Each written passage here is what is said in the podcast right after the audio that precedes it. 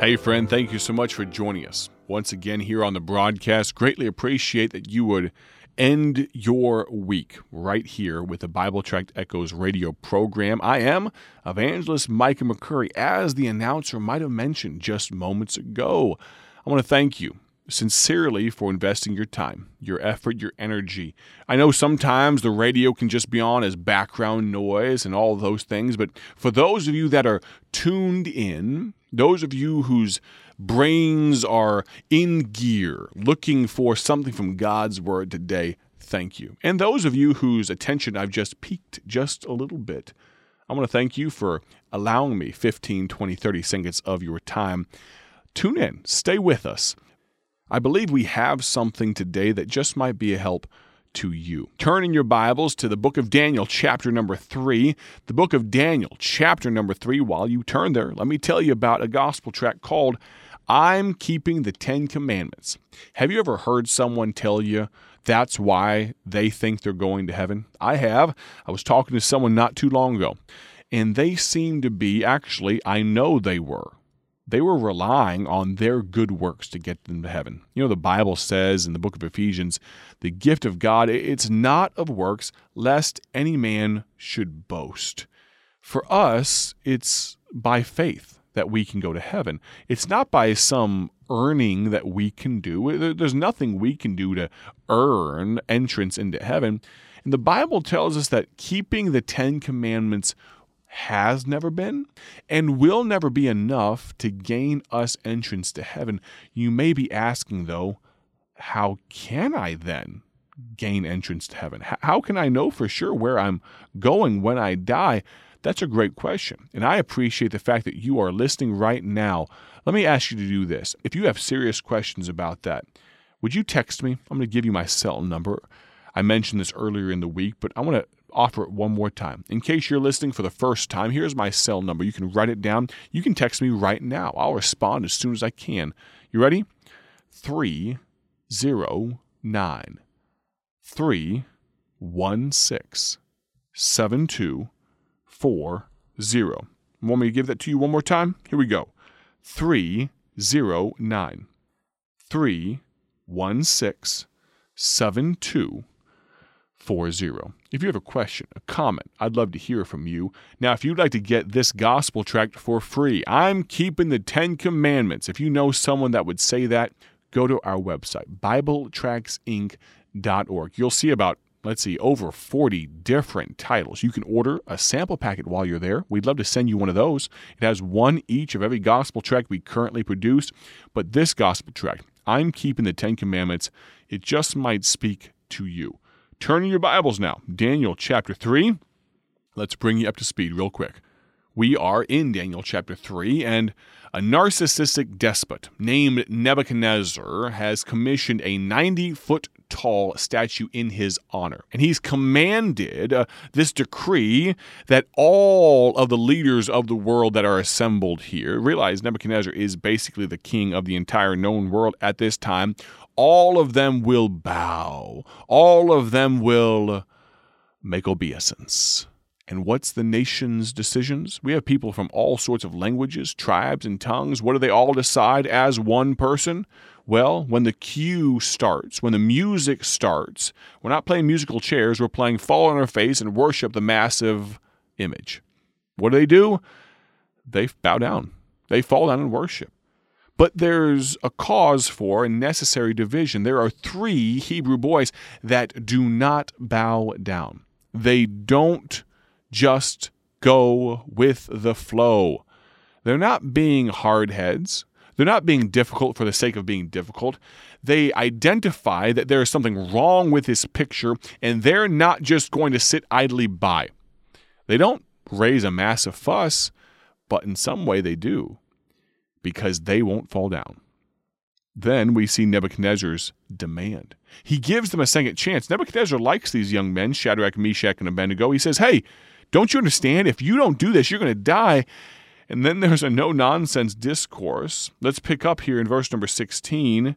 Actually, as we end verse number 15, Nebuchadnezzar says, Who is that God that shall deliver you out of my hands? Well, Shadrach, Meshach, and Abednego, their hackles go up at that. They say, verse number 16, We are not careful to answer thee in this matter.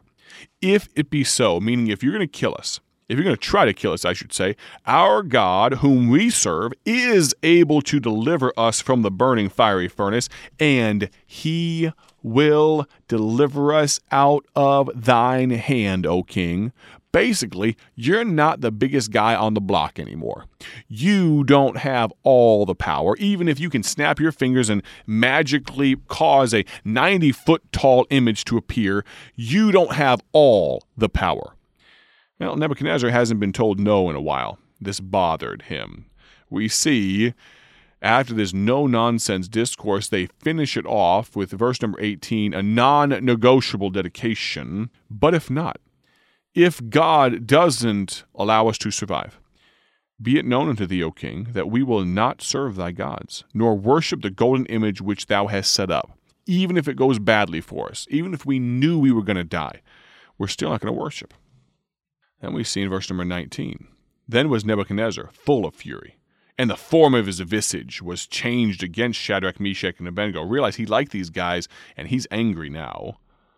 Therefore he spake, and commanded that they should heat the furnace one seven times more than it was wont to be heated. Basically, turn that thing up. These guys are going to suffer. And he commanded the most mighty men that were in his armies to bind Shadrach, Meshach, and Abednego and to cast them into the burning fiery furnace. I want you to imagine not just a, ma- a massive grill, but a furnace with one purpose alone. It's not to heat a home or even a large palace, it was simply as a tool for death. It was a capital punishment tool. And now it's going to be used on these three Hebrew boys. Then these men were bound in their coats, their hose and their hats, and their other garments, and were cast into the midst of the burning fiery furnace. Could I point out, though, that this was a very noticeable death? Look at verse number 22.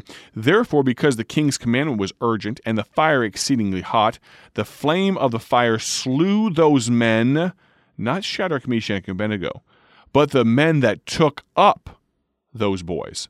And these three men, Shadrach, Meshach, and Abednego, fell down bound into the midst of the burning fiery furnace. So imagine that. The people that carried them to the furnace to throw them in, the fire was so hot that as they threw the men in, before they could pull themselves back and away, their bodies hit the floor. And they weren't even inside the furnace. That's how hot it was. Unbelievable pretty noticeable, though, wouldn't you say? Everybody's looking now. I mean, number one, you can smell the fire. You can see the fire. It's so hot, everyone within probably hundreds of yards can feel it radiating on their face. That is so hot that it killed someone. You know how far away you can feel a bonfire, a big bonfire? Imagine this but hotter and hotter and hotter beyond what you might be able to imagine. Everybody can see. You know, sometimes God takes you through the fire to get someone else's attention. You ever realize that? That sometimes our trials, our tribulations aren't always just about us. Verse number 24. Then Nebuchadnezzar the king was astonished, astonished, and rose up in haste and spake, and said unto his counselors, Did not we cast three men bound into the midst of the fire? And those yes men, what they say? Yes, true, O king. They answered and said unto the king, True. Yes, we, we threw three. We all counted. It's pretty easy to count to three. He answered and said, Lo, I see four men loose walking in the midst of the fire, and they have no hurt. And the form of the fourth is like the Son of God. Think about that. A few verses earlier, who is that God that can save you? And now he identifies, he realizes who that God is, and he says, that, that looks like the Son of God. What do we see here, verse number 24 through the end of the passage? Natural domination. What are you talking about? See, here's the thing. We get in our minds that the natural order of the world is that the devil is going to gain dominion, the he's the prince and the power of the air, and, and anarchy is going to reign, and, and things are going to fall apart. Can I tell you what the natural order of the universe is? Yes, yes, that may well be the natural order of our earth. And yes, I understand the laws of thermodynamics and entropy and atrophy and all of these things. I, I get it. Can I tell you what the actual natural order of the universe is? God is on the throne. He hasn't abdicated. He hasn't stepped aside. He hasn't asked for my advice or yours. He's got it all under control. That is the natural order. See, this is just this kind of domination. See, it's one thing for these three Hebrew boys to die sort of as a as a statement and for them for for their bodies to be consumed and turned to ash and but that wouldn't cause people to quite remember what happened, would it? It's kind of hard to forget when you throw three men in and they're supposed to be dead and the three and, and the people that threw them in, they're dead. But now there's not just three in there. There's a fourth man in there. Let me t- tell you this very, very bluntly God doesn't play second fiddle to anyone. Not you, not me, not the king of the world, Nebuchadnezzar. God's not a fan of other people stealing his glory. You either bow the knee of your own accord or he will. Very quickly, here's one last application point, I think, that we'll make today. Why didn't those Hebrew boys run out of the fire? The Bible tells us that their ropes were burned away. They came out unbound. Here in verse number 25, he answered and said, Lo, I see four men loose. They weren't bound anymore. Why didn't they run out? Let me tell you very quickly because they were with Jesus. There is more peace with God, with Jesus in the trial than without God in the quote unquote best of times. Let me ask you, why is it that we're so keen to jump out of the frying pan? Why is it that when we jump out of the frying pan in the fire, that we want to get out of there so quickly? Can I tell you? Can I submit to you? Maybe it's because we don't have Jesus beside us. Not because he doesn't want to be there, but because we haven't even asked for him to be there. I hope we've learned something from Daniel chapter 3 today. God bless. I hope you have a great day for his glory. I appreciate your listenership. Join us next week. Thank you for joining us today for Bible Tract Echoes, a ministry of Bible Tracts Incorporated. If you would like to receive a free sample packet of all of our tracks, you can contact us by calling 309 828 6888. That's 309 828 6888. Our mailing address is P.O. Box 188, Bloomington, Illinois 61702. A faster way to contact us is to go to our website at BibleTractsInc.org. That's BibleTractsInc.org. There you will find more information about our ministry and details on how you can support Bible Tracts Incorporated. Thanks for listening, and may the Lord richly bless you as you serve Him.